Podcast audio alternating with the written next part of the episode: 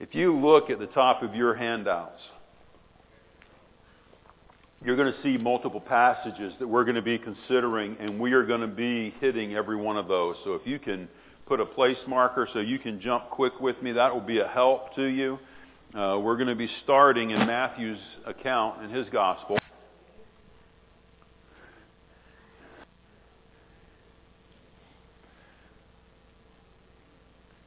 So at this point where we are in this ministry of Jesus, Jesus has been found innocent, right? He's done nothing wrong. They, there is nothing that is worthy of death. Pilate found this. Herod found this. There's nothing there. I would say, really, the Jewish leaders found that there's nothing worthy of death.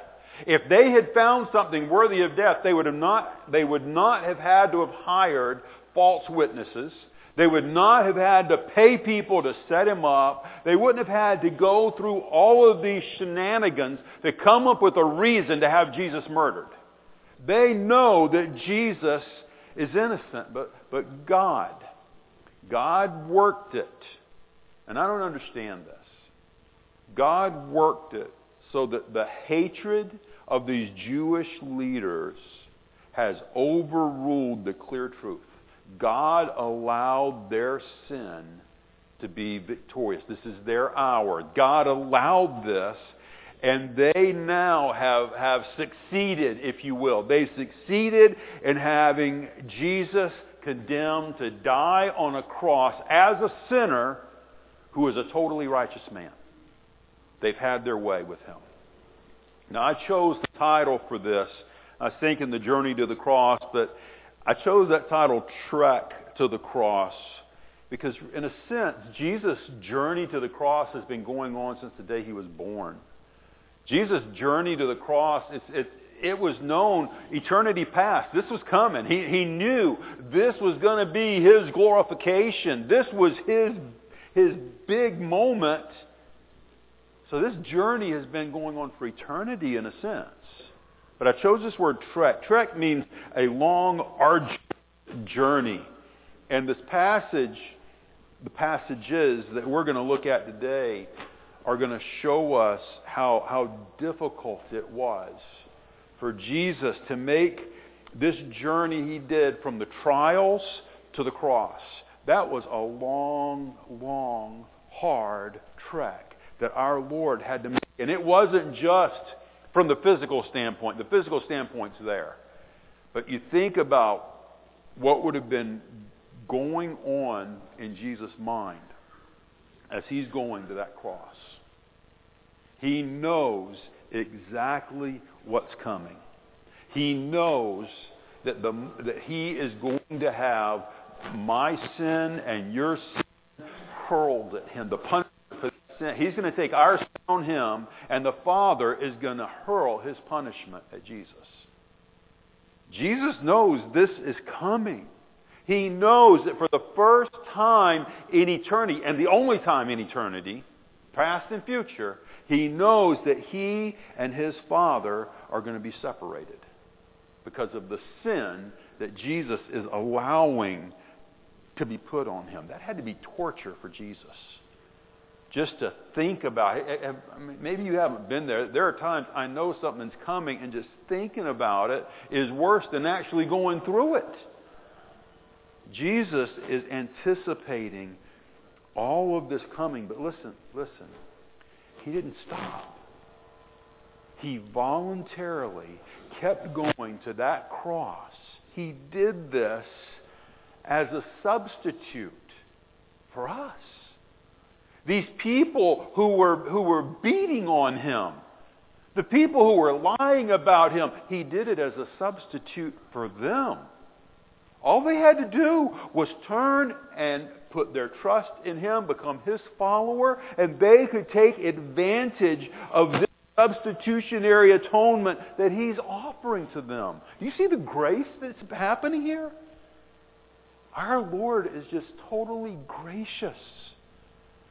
So often we picture the cross, and rightly so. Jesus said, you know, on this table, do this in remembrance of me. We're to remember what he went through, but so often we, we remember the punishment and the shame and the mockery, and we don't remember the grace. He did this for us. And we need to think on that as we're going through these passages. Now, today, we're going to see this treatment that occurs against Jesus. And he's just had the sentence of death handed down from Pilate. It's been given, and all of this treatment is going to occur from that point until he walks and makes it to Calvary. And that's the text we're going to look at today. So let's pray, and we'll look at our, at our text. Father, thank you for your goodness. Lord, I thank you that you're in control. I thank you that you never, even going to the cross, you never were out of control. I thank you that you have the power to do whatever needs to be done to, to accomplish your will and to glorify yourself. And Lord, I ask this morning that as we take this brief time to look in your word, God, would you please work in us, minister to us through your word in ways that only you can. God, give the encouragement, the challenge to each person here.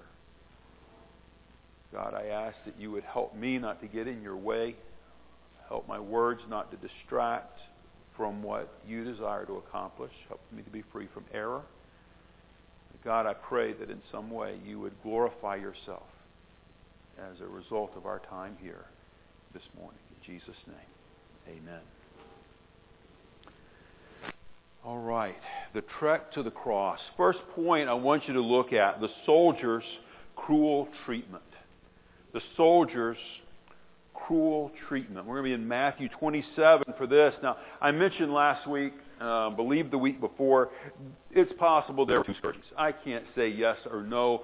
Um, but as we look at the passages, as we go through chronologically, it appears there could have been two different scourgings, two different sessions where the Roman soldiers were, were, were, so cruel to him. It could have been there was one, and that the section we're looking at today just gives us a little bit of additional detail. Uh, either way, either way, we know he went through at least a scourging, one at least. We know that he went through at least one major time of abuse by these Romans. So we're going to be looking at this what could either be the second or a uh, more elaborate, detailed account of the scourging. So the first thing we see is the source of ridicule.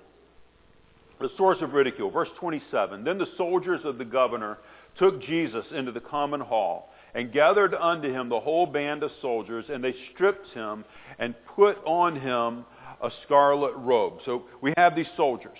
Uh, now, with Roman soldiers, not all of the soldiers who served Rome were Romans. What Rome would do a lot of times is as they traveled, they would they would get uh, soldiers for hire. We call them mercenaries. These, these are not kind people. These are guys who just are looking for a way to make some living, to, uh, uh, a living, to get out and, and be brutal to people, to do their thing. So these people were not all Romans, and they were not really kind-hearted people. We're told here that he, they gathered the whole band. Do you remember when we looked at the group that went to get Jesus up in the garden? They took a band of soldiers. This is the same thing. That band is a cohort. That's about 600 men. And they took this whole group up to get our Lord. And at this point, I would say of that 600 people, the ones who were on duty, the ones who were not off, were probably here showing up, taking part in what they would have called the fun time of abusing the prisoners. They enjoyed it. They got joy out of punishing the prisoners. Now, keep in mind what they would have been thinking. These guys don't know really anything about Jesus. And these are ones who I would call, you know, ignorant sinners. They have no idea who Jesus is, what he is. They're not mixed into the Jewish culture to the point where they are hearing Jesus teaching, where they even care about Jesus teaching. They would see Jesus as a very strange man. They would see him as somebody who is pathetic. Here this guy is who's he's about to be murdered for these crimes that they're not really aware of. Their job is just to kill him. And for them, what the soldiers would do, and their, their mindset would be more like, uh, this guy is going to die anyways. So why not just have fun with him and make it worse? Why not punish him? Why not just enjoy the cruelty that we can inflict on someone who has been doomed or damned, whichever word, he has been commissioned to die? That's their whole mindset. These guys, these soldiers, are cruel. Now it's interesting as we go through this, and I think you'll notice, there's not really that much said about the physical suffering of Jesus. There's not a lot of detail given. We know some things, and I've brought some of those up, of, of the torture that he would have gone through, but what we see most of all from the Bible is the shame, the mockery, yes, the abuse, the disdain, the cruelty. We see these things happening. And it, that's where the focus has been. As we look through Scripture, I think you'll see this. Now, verses 28 and 29, we just read 28, but these verses are verses that would lead us to believe that this is simply a restatement of what happened and what has been dis- discussed already as far as the has gone through. Because there, Jesus is coming out. He's got this, this robe again, the scarlet robe, but there's more added. And that's what we're going to see next. Look at their sarcastic worship. 29. And when he had platted, when they had planted a crown of thorns, they put it upon his head and a reed in his right hand. Now, that's the first time we have this brought up. They put a reed in his right hand and they bowed the knee before him and mocked him, saying, Hail, King of the Jews. So we see the crown of thorns again, but now they add this reed. I don't know what you think of when you think of a reed. When I think of a reed, I think of when I would either go fishing or when I would go to a river, and you have these reeds growing up out of the water, and you can reach down and grab one, it just pulls right up, and if you hold it, it falls over. They're really flimsy things. That's what I think of when I think of a reed. This word for a reed here, that's not the same thing. This word is like, it's more similar to bamboo. Now, I don't know if you've heard of some of these eastern countries. They still do this. If there is a crime committed, one of the punishments can be a bamboo beating. And they'll put them on their stomach and they will lash their backs with these bamboo rods. And they hurt. They're thick. It would be like us having a really thick fishing rod and taking the base of it and beating someone with that thick fishing rod. This is the thing that they put into Jesus' hands they made it like his scepter, and then they bowed down to him. And they said, Hail, King of the Jews. And they were just totally mocking him. And you know, I don't know how you feel with this. When I, that's one of the things that I don't enjoy when people will mock me. When I say something, you just get the, you know, the little quips back at you. Those hurt. Those bug me. It's the kind of thing that makes you want to retaliate. But listen, that's what Jesus was getting, and you don't see one bit of retaliation from our Lord. You see him not doing anything to go back at them. He let these people continue in their, their games. He let them continue having their fun. But, but think of this. These people who were mocking and bowing, hell, King of the Jews, one day they are going to bow to him. One day, every knee is going to bow to Jesus for their sakes. I hope they saw the truth and they bowed in this life. Because one day, every one of those people who were mocking him will have to bow to him. Now, it's easy to look at those people and say, yeah, they shouldn't be giving this sarcastic worship. Shame on them for giving sarcastic worship. Listen, the same thing happens today. Shame on us for giving sarcastic worship. So what is it? And listen, this is not just false religions that do this. This can be people in this room today that do this. Here's what, here's what their sarcastic worship looks like. It's lip service. It's giving lip service to impress the people around us. I want to look like a good Christian. I want to look right. I want to, I want to put my, my best foot forward and have everybody think that I've got my act together. And listen, we don't. You don't have your act together whether you think you do or not. We don't. When we give lip service, sometimes it's to make ourselves look good. Sometimes it's just to soothe our conscience. I got to get this Jesus thing out of the way for the week so I can make sure I'm kind of good. I'm good with Him and I can go out and live my life the way I want to live it. That's lip service. That is sarcastic worship that is no better than these Roman soldiers gave to Jesus. See, when we, when we lead a double life, when we come and we say, Praise the Lord, in here among Christians, and then we go outside and we curse His name, and we can do that just with our attitudes. When we are leading this double life, hear me, you're not worshiping Jesus. It's not happening. We are expected by our Lord to worship Him. Jesus expects it. Jesus deserves it. And that doesn't mean He deserves it on Sunday. Our Lord deserves it 24 7. And when we fail to do that, we are falling into this sarcastic worship category. And so I, I, would, I want to encourage us to do anything less than worshiping Jesus on a constant basis is to reject Him. When we are not worshiping Him, when we are not holding Him high, we're rejecting Him. And that's what we end up doing so often. We flip flop back and forth, back and forth. Jesus deserves our constant following, our constant adoration.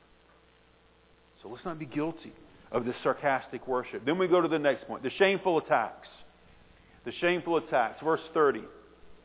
And they spit upon him and they took the reed and smote him on the head. And after they had mocked him, they took the robe off from him and put his own raiment on him and led him away to crucify him. So they've torn his back to shreds by scourging him. Usually, again, with those, remember, you've got pieces of flesh hanging. You've got flesh, you can see in sometimes to the bone, you can see internal organs. This, that process tore him up. And now they go further and they start spitting on him. Is that not one of the most condescending things you can do to someone? No one's going to be happy in this room if you walk out and somebody spits at you. That's what they were doing on a regular basis to Jesus. Now, if you look, don't, you don't need to turn there. Isaiah 50 says, I gave my back to the smiters. I hid not my face from shame and spitting. Jesus allowed this to happen. Jesus allowed them to do this, this punishment to him. And think of who he allowed to do it. Sinful creations of his did this to him. And he went through this punishment by these prideful men because of his love for his Father and his love for you and me. He loves us. And that's why he allowed all of this to happen. Again, remember this. He was doing this to pay for the sins of the people who were punishing him. He paid for their sins. Just like he paid for ours. Listen, I said it before. This is grace. That's what our Lord is all about. If those people, those Romans who were punishing him, had placed their trust in him, they could have received that gift of salvation. The same way that you and I can receive that gift of salvation. But listen, when those Romans spurned him, when they mocked him, they sealed their, their destination in hell. And that's the same thing that happens today as we reject Jesus. Our Lord is full of grace. And he was dying for those people. But then we're told, spit on him. They took that reed that he was holding. This is your scepter. This is your royal, your royal scepter. They took that reed and the tense of these words tells us this they smote him again and again and again on his head. Now, I've seen people take some headshots before, playing ball, whatever it may be. And it doesn't take much before you're confused and you've got the concussion and your head splits. I mean, been there, done that one. Jesus, by the time they were done beating him, he probably had a concussion. He was probably cut all over his head. And keep in mind, he had a crown of thorns on during this time. I'm trying to paint this picture for you, and I hope you're getting it. This is brutal. Jesus took all of this on him, and when they finished beating him, it's kind of like they said, okay, we've had enough of hitting on you. We've had enough of this cruelty. We've had enough of this. Let's just put, give us our robe back. We'll put yours back on you, and we're going to take you away and crucify you.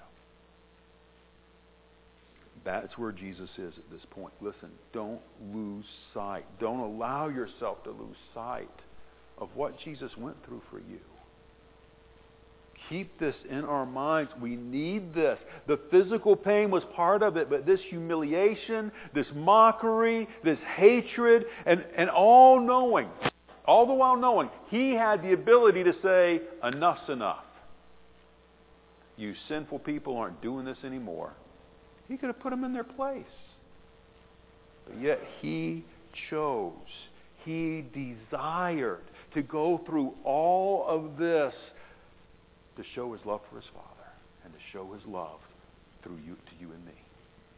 He did this for us. So what difference does that make? Listen, if he did all of that for you, the only reasonable thing we can do is follow him, to be his. That's the only reasonable thing to do. We owe him. I encourage you, remember that. You owe him dearly. Second thing, the struggle to the cross. The struggle to the cross. You don't need to turn to, to John, but in John 19, 17, uh, John adds this one little phrase, and he, bearing his cross, went forth. That was common. The normal thing was that the victim, they would normally take just that, that cross member that they're going to be nailed to, and they would, they would have to tote that thing to the cross on their own. Sometimes they would, they would hook the cross together and they would drag the whole thing. That wasn't normal. That wasn't the norm that they would do. Normally they just carried this, this heavy beam with them. Now, keep in mind Jesus' condition. He hasn't slept all night. He hasn't eaten. He's exhausted. He's been beaten. He's under a tremendous amount of stress. Can you imagine how hard it would be to pick up a beam and carry it? Even if you're healthy. And to have flesh hanging off of your back and the loss of blood. And Jesus is given this weight to carry, and he doesn't make it. He can't handle it physically. So the soldiers, what they do is they drag a guy out of the crowd, and he said, they said, "You're going to help him. You're going to carry this beam for him." And that's where we're going to start. Point one: the stranger is introduced. Now, in Mark's account, Mark passage that I read for us, Mark 15, verse 21, and they compel one Simon, a Cyrenian, who passed by, coming out of the country. Okay, get the picture there. This guy's going about his business coming to the feast. He sees this mess happening, stops and looks, and they drag him into it. That's what's ha- that's the picture. Who passed by, coming out of the country, the father of, father of Alexander and Rufus, to bear his cross. We'll stop there for a minute. So, why make this introduction of this man? For me, it would be easier to say the Romans saw that Jesus couldn't handle this. They grabbed the guy out of the crowd and made him carry it. Done. But they make Mark is making a very clear introduction. He's given us details. So let's look at the details. Simon, Jewish name. We know from history that he's, well, here he's from Cyrene. In, in that area, there was a large population of Jews, and apparently he was one of those. Cyrene, by the way, uh, I had to look this up. My geography is horrible. You've got Israel up here. Then you got okay, North Africa coming up here, Egypt, and right next to Egypt is Libya. That, that's where Cyrene is. Roughly from Cyrene over to Egypt is four or five hundred miles. This guy, Simon, was a devout Jew. He's coming for the Passover on a four to five hundred mile trek. So this guy is, is serious minded. He wants to follow his, his religion. So he is serious about this. But notice what it says about him. This is, sounds kind of odd. Simon, a Cyrenian, the father of Alexander and Rufus. Why throw in Alexander and Rufus? Can you imagine this morning if I came to you and I said, okay, we're talking about Brody, the father of Isabel and Abigail. I don't have to tell you who the girls are. You know them. You know who they are. They've been here. You know Brody because he's here. So we know people. He's saying, hey, this is the father of Alexander and Rufus. You already know these guys. I don't need to introduce them to you. This Simon was a known person among these early Christians. It's possible that Rufus is the one. Romans 16:13. Salute Rufus, chosen in the Lord, and his mother and mine. Paul was close enough to that Rufus in Romans 16 that he considered his, Rufus's mom was like a mom to Paul. He knew this guy. Paul was that close to this family. This family had become leaders in the church. They had grown. I want to suggest to you that it's very possible that Simon, because of this encounter with Jesus, became a follower of Jesus. And we're told nothing about how the gospel got back to Cyrene. But in Acts 11:19, we read this. Now, they which were scattered abroad, the Jews going everywhere, which were scattered abroad upon the persecution that arose about Stephen, they traveled as far as Phoenix and Cyprus and Antioch, preaching the word to none but the Jews only. Next verse. And some of them were men of Cyprus and Cyrene, there Simon's hometown, which when they were come to Antioch spake unto the Grecians, preaching the Lord Jesus. Somehow those Cyrenians heard about the Lord Jesus. Very possible it was from this encounter with a man who became a follower of Jesus. He went, he did his job. We're told in Acts 13.1 that Lucius of Cyrene, so there's that area again, he stayed there and was an elder in the church when Barnabas and Paul were commissioned. So as Paul was getting ready to do his journeys, someone was spiritually mature enough to have come from that area where Simon's from to come and help lead that church. This Simon had quite an impact on the early church. So here's the point. I'm sure, I'm relatively sure that when Simon got drug out of this crowd and told by some gruff Roman soldiers, you're going to carry that beam for this man. I don't think he would have been a happy camper about this. This is not something we'd say, you know, rah, rah, I want to go be treated like a slave. He went through a time that was probably confusing and hard, but listen, isn't our God powerful enough to work all things together for good? And did he not, by the fact that we see Simon coming to be a follower of Jesus, is that not good? Simon got to be right in the middle of watching God take something that seems extremely bad and turning it for his glory. And can I, can I suggest to you he does the same thing today? My flesh balks at hard times coming. I don't like going through it. I don't like having to be uncomfortable. But listen, God can work in our situations in ways that we cannot even imagine. So what we need to do is follow him through these times. Stay with him.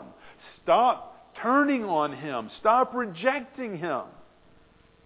We need to stay true to our Lord. And listen, God can work. There can be some people you're working with. You want to see people come to Christ. I hope you do.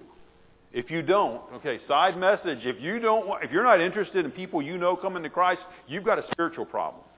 You need to be excited about seeing people come to know Jesus. And if you don't have that excitement, you need to be on your knees begging God to give it back to you. Because that's, that's our job. That's our responsibility is to go and proclaim the Word of God. Okay, side message. Let's get back to this one. Um, what we need to do is we need to determine in our minds today. Just make up your mind, okay? Hear me. I am going to be faithful to my Lord no matter what comes down my pike. It doesn't matter how hard things get. It doesn't matter how much things just, just fly right in my face. It doesn't matter how much things are unknown. I am going to stay faithful to my God. And hear me, if you don't make that commitment now, don't expect you're going to make it later on. When everything flies at you, that's not the time that we normally. That, that's when the true colors come out. Make up your mind.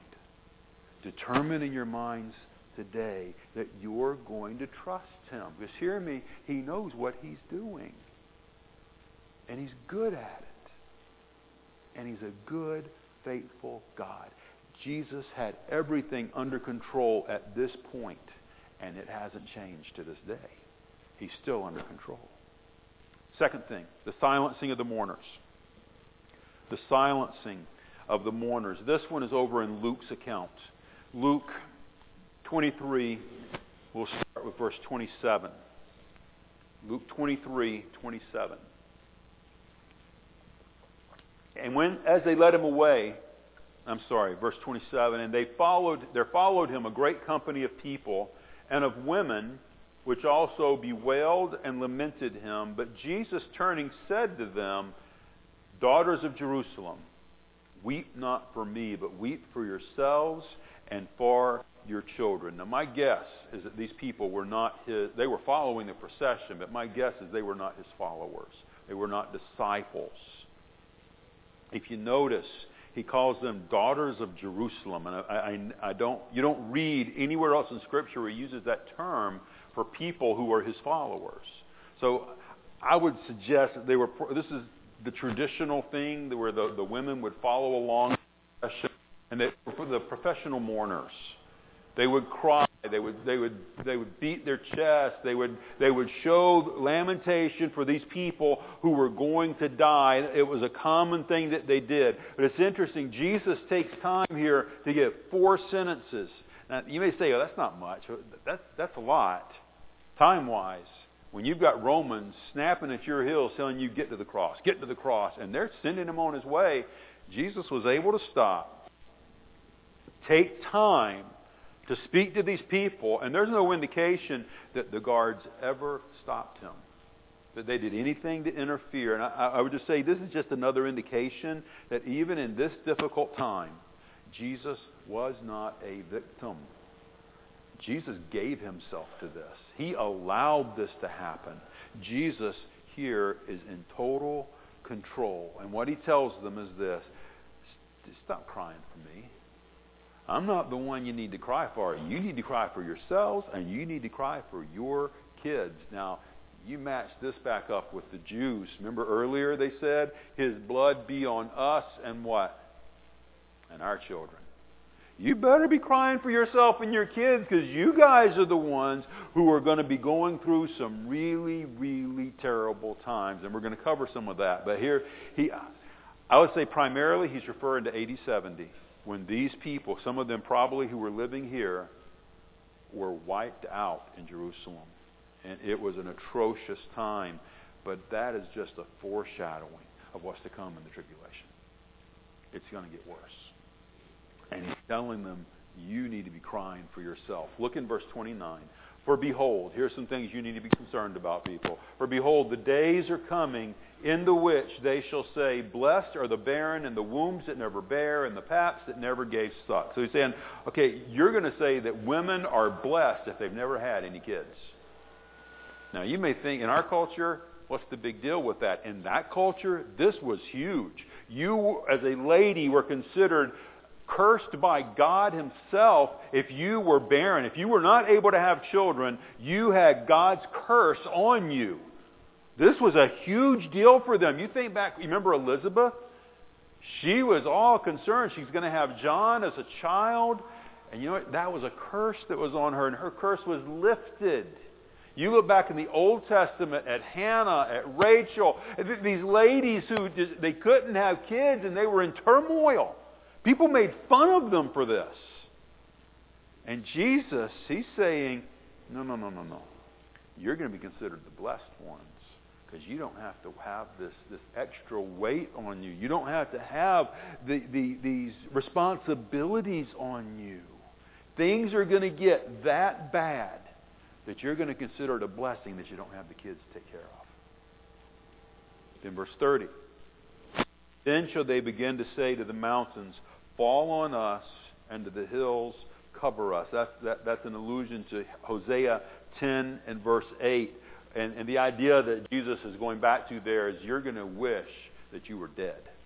You're going to want these mountains to crush you so that you can escape the hardships that you're going through. And then he gives them a, a proverb in verse 31. For if you do, if they do these things in a green tree, what shall be done in the dry. So the idea basically with that is Jesus is saying, if they're going to do this in me, the living one, if they're going to, if these people are going to come and allow this punishment, if God is going to allow punishment to be happening to His own Son, what's going to happen to these who have rejected the Son? What is God going to? You know, God's not going to hold back on them. It's going to get worse, and they're going to. It's going to be a tremendous persecution that they're going to go through. So maybe you're thinking, okay, this is all going good for these Jews.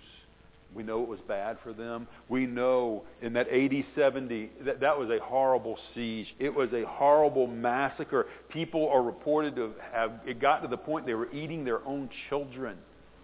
It was horrible what they went this area, this area of time for that Jewish people was a bad thing, but how does that apply to you and me? If Jesus were to return and take away his church, and you were left behind, you would be starting that same process. This is just a foreshadowing of the tribulation. People in the tribulation time will be wishing for their death. They'll be wishing things were ended because the persecution, not the persecution, the problems, the phenomena that are happening all around this world are going to be a horrible time. Point being, those Jews needed Jesus. People today need Jesus. There's no difference. This is what Jesus is telling them you need to be wanting to escape that tribulation. And the only way we can do it is to become followers of Jesus. That brings us to point three the scene before the cross. The scene before the cross. So in these last verses, we see the picture just before Jesus is nailed to a cross. We're going to cover that the next couple of weeks. But this picture is just before that happens. So the first thing, the setting of the crucifixion. The setting of the crucifixion. Uh, same passage there with Luke, uh, Luke 23, verse 32. There were also two other malefactors led with him to be put to death. Two other criminals, the malefactors, those who have committed gross misdeeds. These were bad dudes, okay? They were just evil people. They had major problems, and this is it's important because Jesus was numbered with the transgressors. Isaiah 53:12. This is exactly what was predicted. And, and, here's the point with this, though. Do you realize that both of those guys deserved what they got? Both of them were guilty. Both of them knew they were guilty. Both of them were caught. They deserved their punishment. But Jesus didn't. Jesus deserved nothing but glory. Jesus deserved worship. These guys, they deserved what they got. Now we know, and we'll see this again later, we know one of them turned to Christ. One of them, we would say, on his deathbed, a deathbed salvation. One of them turned to Christ and his eternity was changed. But can I suggest that is not a smart way to go about life? I'll wait till I'm dead or about to die, and then just before I die, then I'll, I'll, I'll ask God to save me. You do realize that nobody can come to the Son unless the Father draws him. And when the Father decides to stop that drawing process, you're done. We need to respond while there's time. Behold, today is that day. Today is the day of salvation. We need to understand that we can't wait like this guy was waiting. These two are deserving of death. These two are guilty. But do you know who these two are just like? Us. We are deserving of death. If anybody gets the idea, I don't deserve hell, guess what? You're deceived. You deserve hell. You deserve death. We are just like these two people. Our eternity, just like these two, is totally determined by whether you receive or whether you reject Jesus. It is not your individual sins. It's not whether you live this wicked lifestyle while you're on this earth. It is what you do with Jesus. Your lifestyle gets changed by that. But those, this, this, the individual sins are not what damns you to hell. It's whether or not we receive or reject Jesus. And, and, and again, just to be clear, I'm not saying it's whether you pray a prayer. I'm not saying whether you're religious, whether you're in a church. It's about following Jesus. And Jesus, what he demands is an all-in following. We would use the phrase today, it's an all or nothing proposition. Either you're a follower of Jesus or you're not. There is no part way. There is nothing that's in the middle. Either you're his follower or you're not his follower. Then we read in uh, Matthew's account that they took him to the place called Golgotha. That is to say, the place of the skull. Luke calls it Calvary. That's the place they took him. That's the little hill, the mount they took him on. Then we go to the surrender, the surrender of Jesus. Verse number 34. That's in, I'm sorry, Matthew 27, 34. They gave him vinegar to drink mingled with gall. Uh, one of the other writers, I forgot which one, uh, mentions myrrh in that. And when he had tasted thereof, he would not drink. Okay, why does that matter? Here's what's happening. They come to him, they say, here's this, this sour wine that we've got, and they're going to mix it with this stuff that ends up being like a narcotic, and it would uh, calm the person.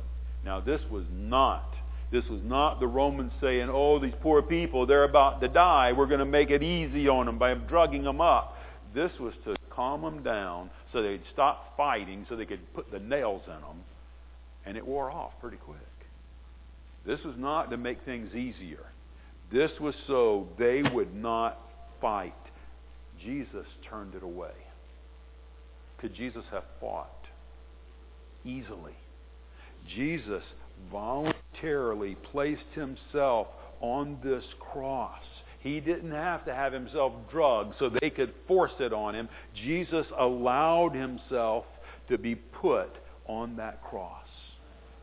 The whole time, and I hope you've seen this as we've gone through this, the whole time Jesus has been going, making this trek to the cross, the whole time he has been in total control.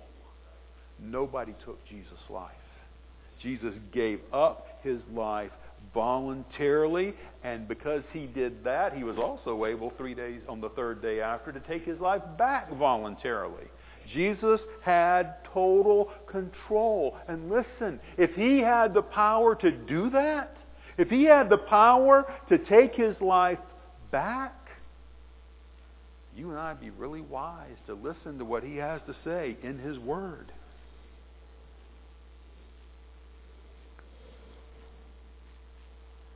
You and I must become followers of Jesus. Not his follower, then literally there will be hell to pay. That's the, that's the punishment. He did this so that you and I can have the ability to be rescued from our sin, from the debt that we owe. He did all of this so that we can be rescued, so that we can have a relationship with Him. I want to encourage you today. Choose wisely. Choose wisely. Let's stand for a moment.